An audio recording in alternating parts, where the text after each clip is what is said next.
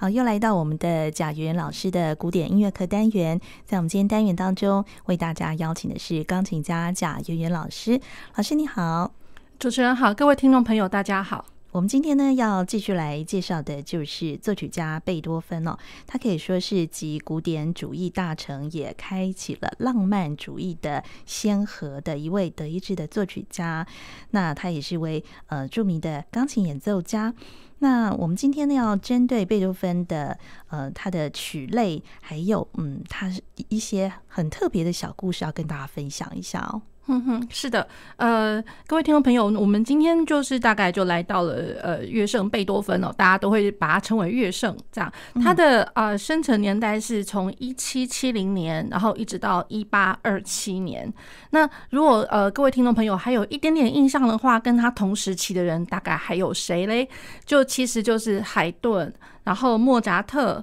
然后再过来还有 Clementi 这些人，嗯、然后甚至呢，就是像呃克莱曼蒂的话，甚至是比贝多芬还要再更晚一点点才过世哦，这样子。哦、对，那所以我觉得这个啊、呃，就是说论这些作曲家他们同时之间，因为其实呃我很喜欢把他们拿起来同时来讲哦，并不是说要把他们拿起来相提并论，而是说呢，就是我觉得在古典乐派古典时期里面，就是各个作曲家他们其实作品。有一些风格上面可能会多多少少会相互的影响，这样子。那当然就是说，海顿跟莫扎特对于贝多芬来讲的话，他们算是前辈了，这样。对，那然后呃，贝贝多芬他在早年哦，就是他幼年的时期，然后在波昂，然后呃，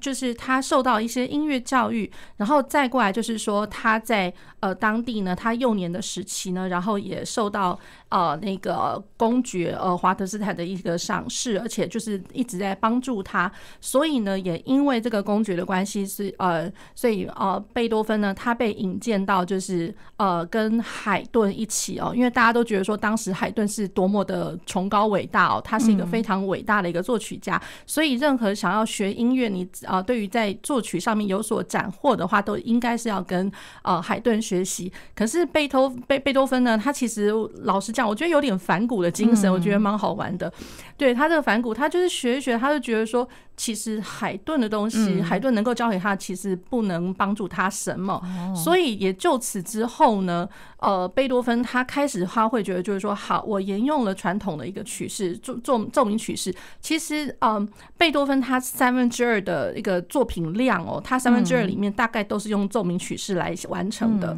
可是如果说呃，论贝多芬他呃作品里面的奏鸣曲式。然后写成了这些作品，如果说拿来跟那海顿来比较的话，哇，那可能真的是超级不一样了。哦、对，这个他发展出自己的风格哈。是的，是的，对，所以就是说，我觉得贝多芬他有一个呃很厉害的一个特色，就是说他能够运用传统的东西，可是他不会被传统的东西给给绑住，他等于就是可以运用这个架构里面非常呃随心所欲的可以加入他想要加入的东西。嗯，对。那然后这个是其一哦，然后再过来就是。就是说，他其实呃，贝多芬他在幼年时期，其实他呃，他曾经两度去到维也纳，其实就是大概在一七八七年左右，他第一次去到维也纳，然后在那次他就已经遇到了莫扎特，然后莫扎特呃，据据传啦，就莫扎特应该在那个时候除了会面之外，应该有给他一呃少数的一些就是课程这样子。哦，然后莫扎特见了贝多芬之后，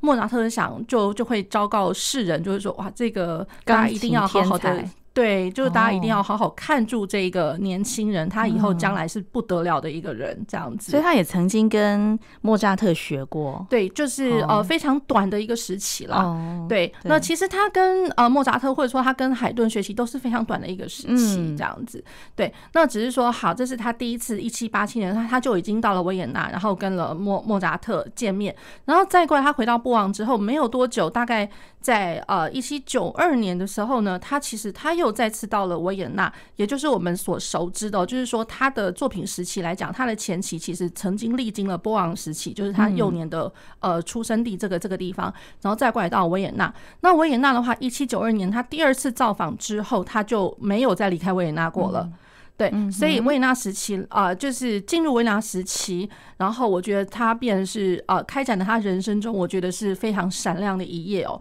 我们很多所熟知的他的一些作品，其实都是在他维也纳时期之后开始慢慢慢陆陆陆续续跑出来这样子。所以这是属于他作曲的。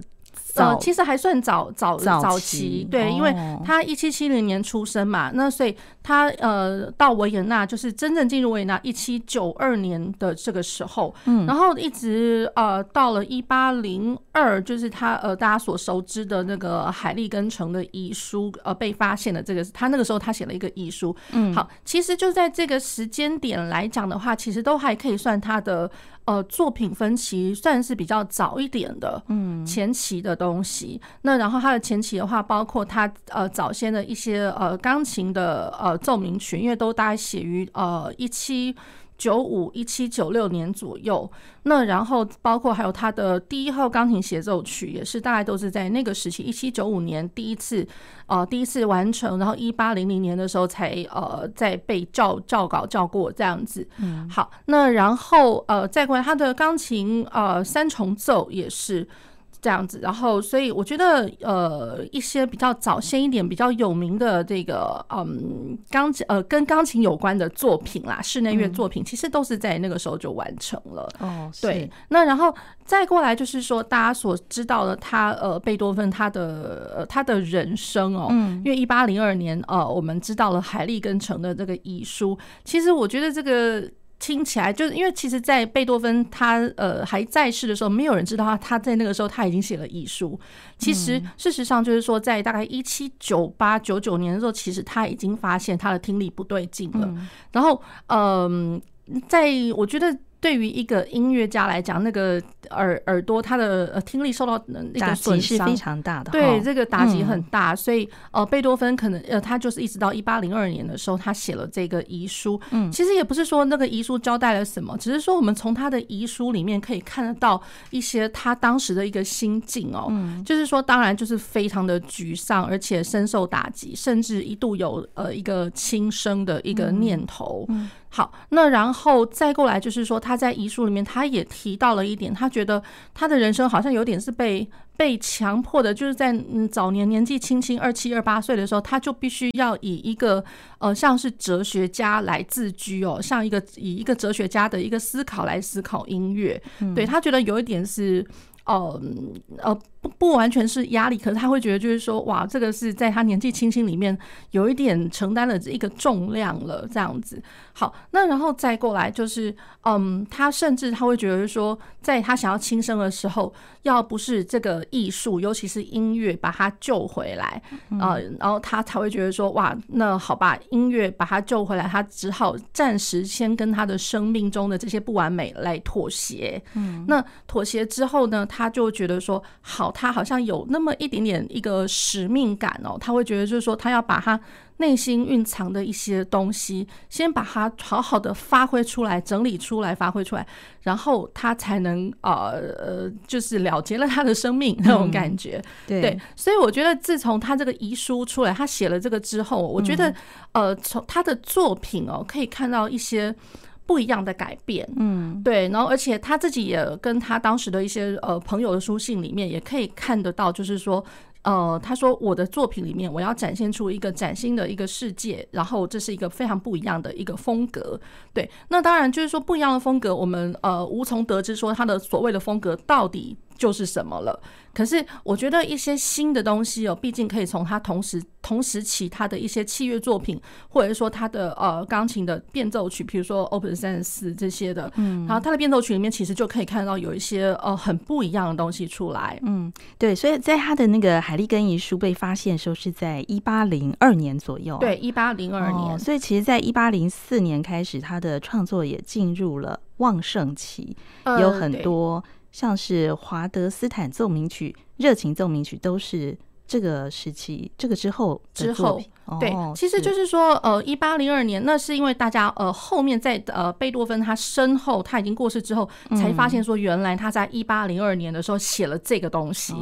对，在他在世的时候，其实大家并不知道有有这份文件这样子。那可是也也因为大家发现了这个文件，所以也更加的珍贵。大家知道就是说，哦，原来贝多芬他那个时候他的心境，然后他产出了这么多的呃一个音乐，也实在是因为就因为是他必须。给得跟生命妥协，然后他呃，就像我，如同我刚刚讲的，就是说他必须要整理他内心的一些呃，抒发一些情感，或者说内心的一些呃蕴含的一些原呃成分所在，所以他觉得他的音乐，大家会发现说，哎，音乐怎么呃突然变多，器乐器乐品啊，什么都都变多了。嗯，可是也一方面，我觉得除了在架构上面扩大之外，还有在一些音响上面，还有调性转折上面，还有一些运用的手法，我们会觉得说，呃，贝。贝多芬哇，他越来越不上古典乐派的人了，他越来越突兀这样子。嗯哦、对，对，所以我们今天呢也也要介绍，就从他的会从他的比较早期的作品开始听吗？还是呃，是的，哦、会从他比较早先的一点的作品先介绍这样子、嗯。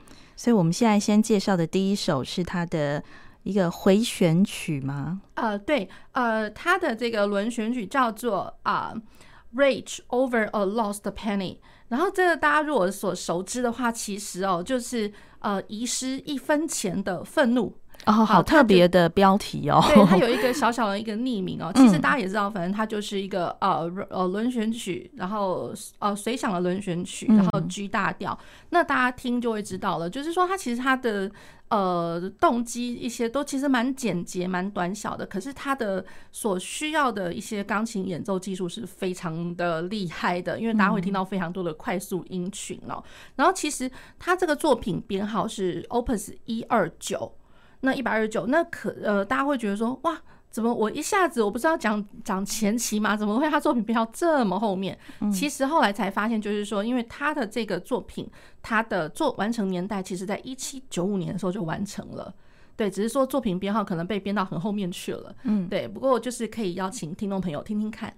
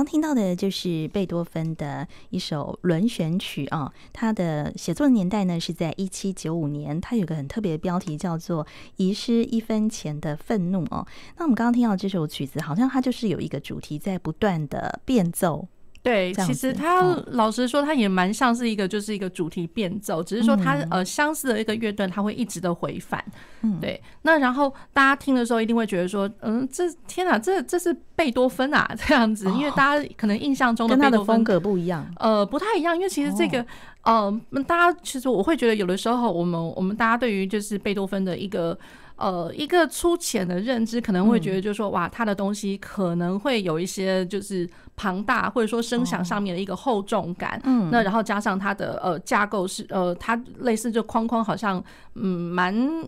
就是蛮严肃的音乐，然后被那个框框给、嗯、给框起来那种感觉。对，所以刚刚那听起来比较俏皮一点。对，俏皮，然后又 light 那种感觉。哦、其实也就是说，贝多芬他其实在。早先一点点的那个创作，并不完全呃都会是那种很严肃的东西。有的时候他的作品，他的论分量上来讲，有比较轻一点、浅一点。那然后呃论那个呃性格上来讲的话，也是非常的愉悦，对，轻巧愉悦的。那然后呃为什么会有这个这个标题哦？其实老实说，就是。呃，其实贝多芬他的整个一生之中，当然他不是从头到尾都一直都很富有，然后都呃就经济上面呃没有问题的。嗯，他当然在后面我们待会会大概讲一下，就是说他的经济状况偶尔就是起起伏伏。那当然，如果说一个人在一个经济状况不是那么漂亮，不是那么好的时候，那有的时候对于一分一毛的钱都会斤斤的计较。嗯，所以有的时候就会觉得说，哎，那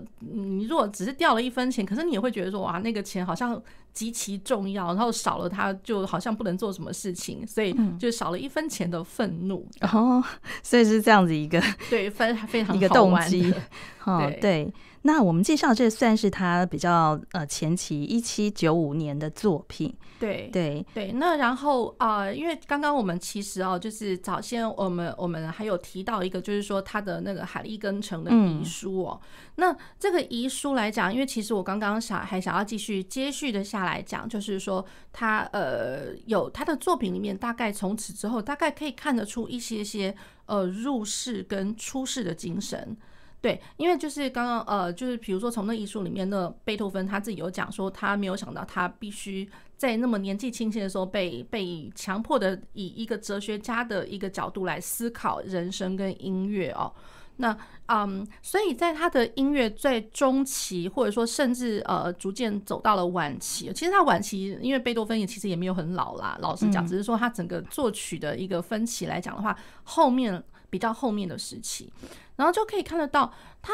某些作品，呃，比如说我们在讲入世精神，那可能就会觉得说，哇，在声响上面比较庞大，那然后可能呃架构呃是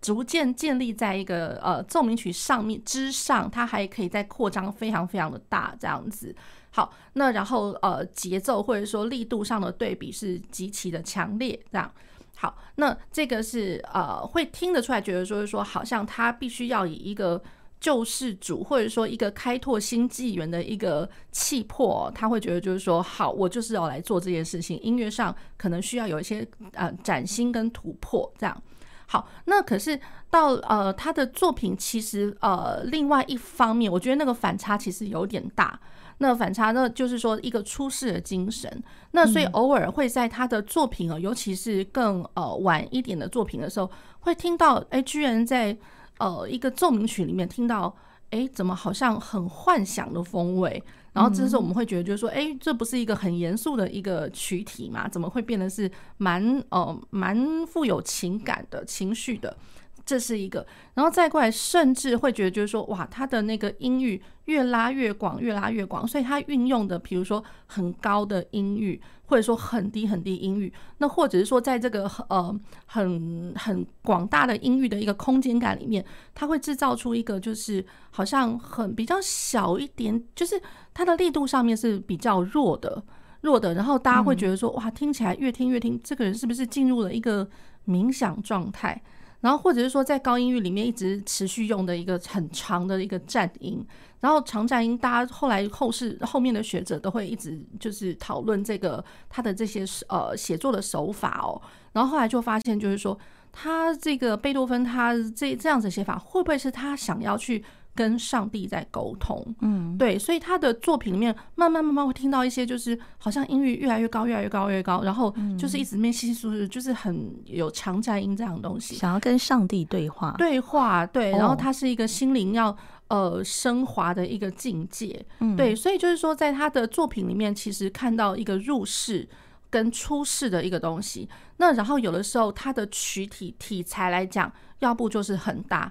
很大的话，可能就会觉得说，哎、欸，这是一个入世精神又进来了。嗯、那可是也有看到那种比较清浅、比较短一点，可是专门在讲求精神层层次的一些作品哦，这个比较是出世的一个精神。对，嗯、所以我觉得这这两种呃对比的一个精神，真的都是从那个海利根城遗书之后开始的。嗯，对。那我们刚刚也提到，就是说在一七。呃，九六年开始哦，他的事业也开始窜起了哦，是，所以他也之后呢，也在很多地方演出。然后呢，这时候呢，他耳朵呢就发现哦，好像会常常听到一些低鸣跟呼啸。对对，所以就是在这个时期，他开始呃有有一些耳疾的状况发生。对，嗯，对对对。那我们接下来呢，是还在为大家介绍他另外一个作品是，是也是他的一个奏鸣曲。呃，对，我想要跟听众朋友介绍的一个，就是说也是差不多在一七九五年那附近的时期完成的，这是他的呃钢琴奏鸣曲，呃作品第十的第二号。那呃大家听听看就会知道我呃想要跟各位介绍的这个奏鸣曲哦，因为其实大家可能都会被那个奏鸣曲这个严肃的这个标题给给框住了，其实哦、呃、奏鸣曲也有可以很轻松的，嗯，先听听看。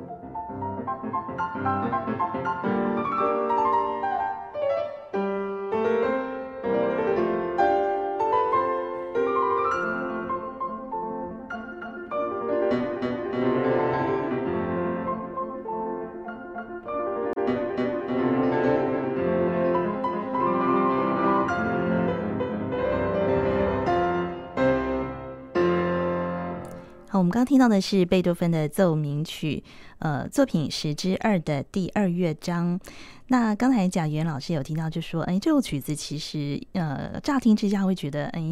跟他过去的其他作品好像也不太一样哦，对对，嗯，比较轻松的感觉嘛，对，比较轻盈一点。那就如同我们刚刚呃一开始有听到那个 The 呃 Rage of the Lost Penny 这个 Rondo 哦，对，其实就是说大概在这个时期来讲的话，呃，他初呃初次到维也纳，那然后呃进入维也纳之后，呃，可能就是开始他一个嗯，比如说他一个呃。以一个钢琴家的一个身份，还有作曲家的身份，呃，开始崭露头角啦，这样这样感觉。好，那然后在他的这个时间点来讲，因为我刚刚有说他，呃，他的时期是有跟那个莫扎特重叠到的，那所以多多少少，呃，贝多芬他的作品，他早先一点的作品哦，有一部分是承接着，比如说大家可以听到到他的那个作品里面听，呃，有莫扎特式的，呃。风味，也就是说比较轻盈，然后有聪聪明慧捷的那种感觉。对，那当然也有就是一些就是呃很灵巧的东西，比如说像刚刚在那个 roundel 里面听到一些快速音群哦。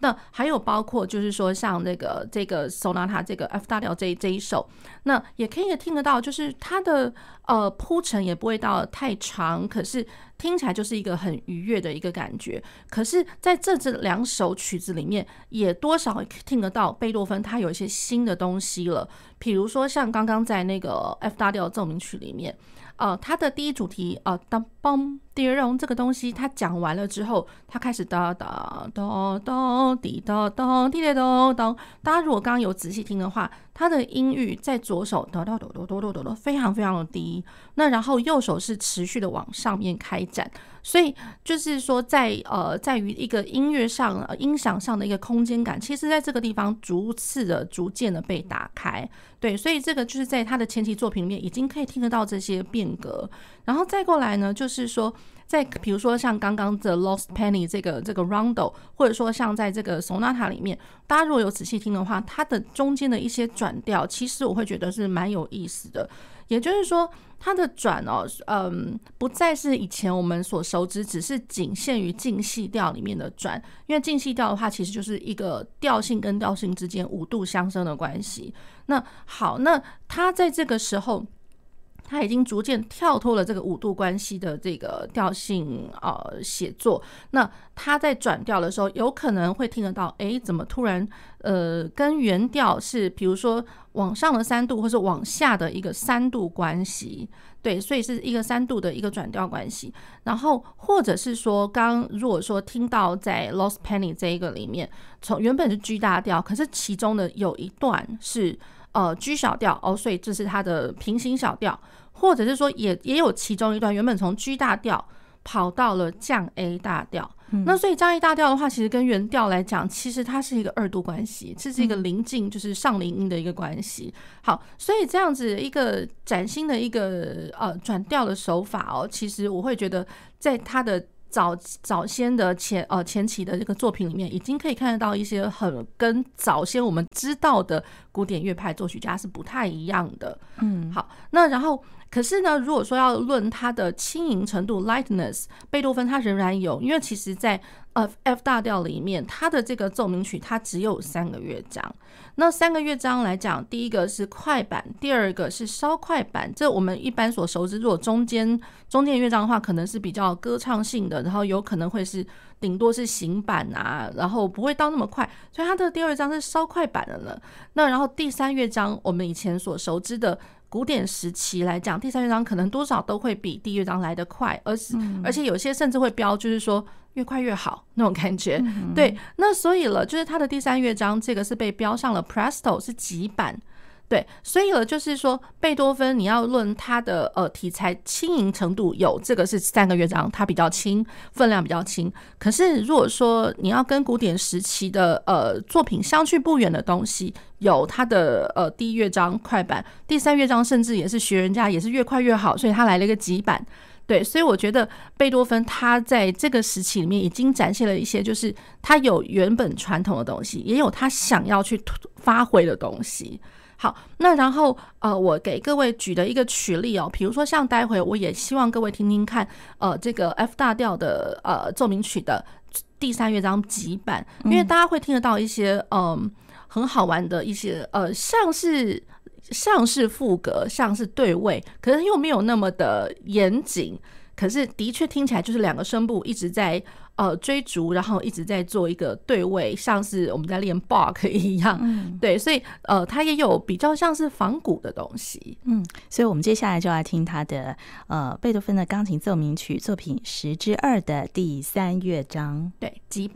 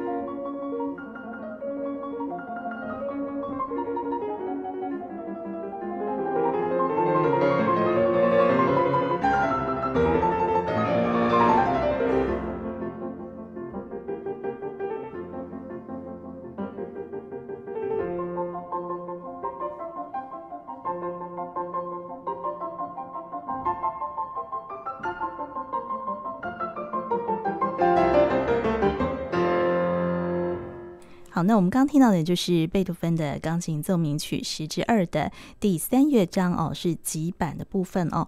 那呃，刚才贾云老师有呃提到，就是说我们知道这个作品是属于他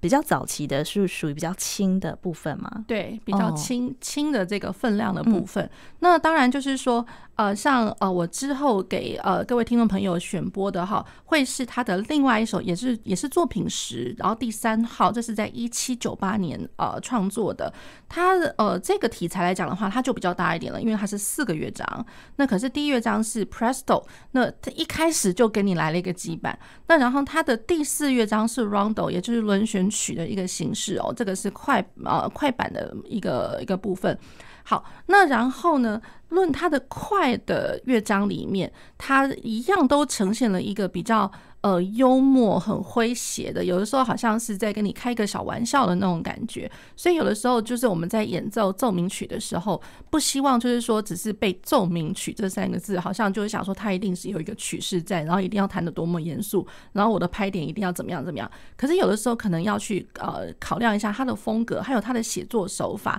因为其实像呃那个呃作品十之三里面，他从一开始。的一个呃一个平行的一个手法，滴答滴答答滴答答答滴滴答答当，这个东西它其实有一些重复的重复的部分。那有的时候我们就会发现说，哎，它那个重复，第一次重复跟第二次重复，其实它在力度上面，它故意给你搞一个不稍微不一样的东西。它听起来好像它的音型音乐是一样，可是其实我 ending 我的那个呃结束的那个力度是不太一样的。对，所以他有时候会给你搞一个小幽默。好，那然后呢？呃，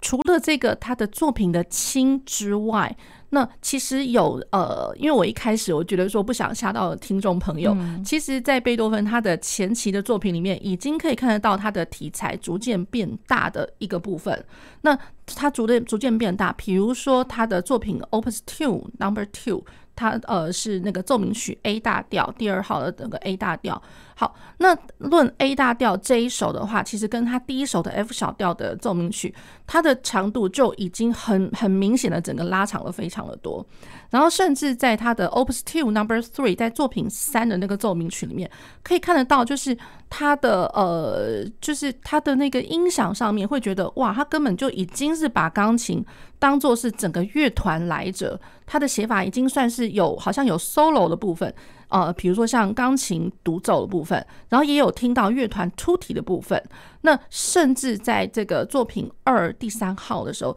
中间甚至还可以听得到卡顿扎装饰奏。那觉得哇，那真的是太太厉害了一点，嗯，对。那然后比如说像他的那个作品，还有一些就是很器乐的部分，比如说像作品二第二号，他的呃慢板乐章，慢板乐章我这个是永远记得很清楚，D 大调，然后三四拍的一个歌谣体的东西。那我记得以前因为我我自己是作曲复修的，然后我们以前上大班课的时候，呃，乐器学。呃，乐器学我们其实就是指我们可能要拿一个钢琴的作品，或者说任何一个独奏的作品，然后把它先改成我们所熟知，我们知道说，诶，什么样乐器可以来演奏这样子的一个乐章，要把它改写。所以我都还记得我的第一个习作，就是在大班课上面第一个习作就是用作品二的第二乐章，呃，作品第二个。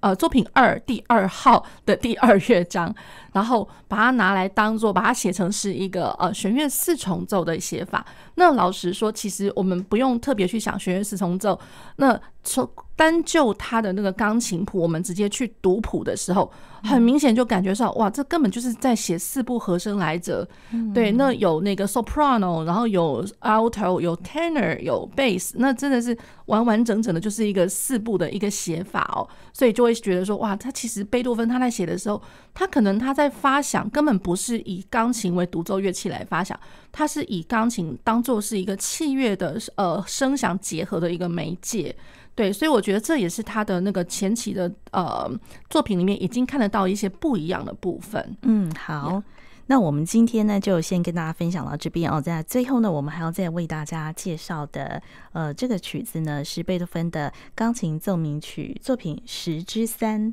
嗯，他的最后一个乐章 Rondo。嗯，好，那我们今天也非常谢谢贾元老师啊，谢谢主持人，谢谢听众朋友。